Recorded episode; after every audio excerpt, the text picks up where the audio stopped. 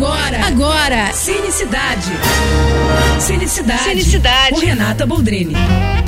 Cinema em casa no fim de semana? Pois olha, a dica é Charlize Theron quebrando tudo e mandando muito bem. Quer ver? Então anota aí, Atômica, que você pode ver no Telecine. Vai por mim, não deixa de ver. A Charlize arrasa muito nas cenas de luta. O filme é cheio de ação, adrenalina e ainda tem uma trilha sensacional dos anos 80. A música, aliás, é quase um personagem do filme, né? Que já abre assim com uma sequência incrível de luta tocando Father Figure, do George Michael. É muito legal. Atômica se passa durante a Guerra Fria e a Charlize vive uma agente secreta que vai a Berlim com a missão de recuperar uma lista que denuncia agentes duplos. Aí lá vai ela, né? Linda, loura, espiã e furiosa. Aliás, a Charlize ficou anos tentando produzir esse filme e diz ela que só conseguiu emplacar depois do sucesso de Mad Max.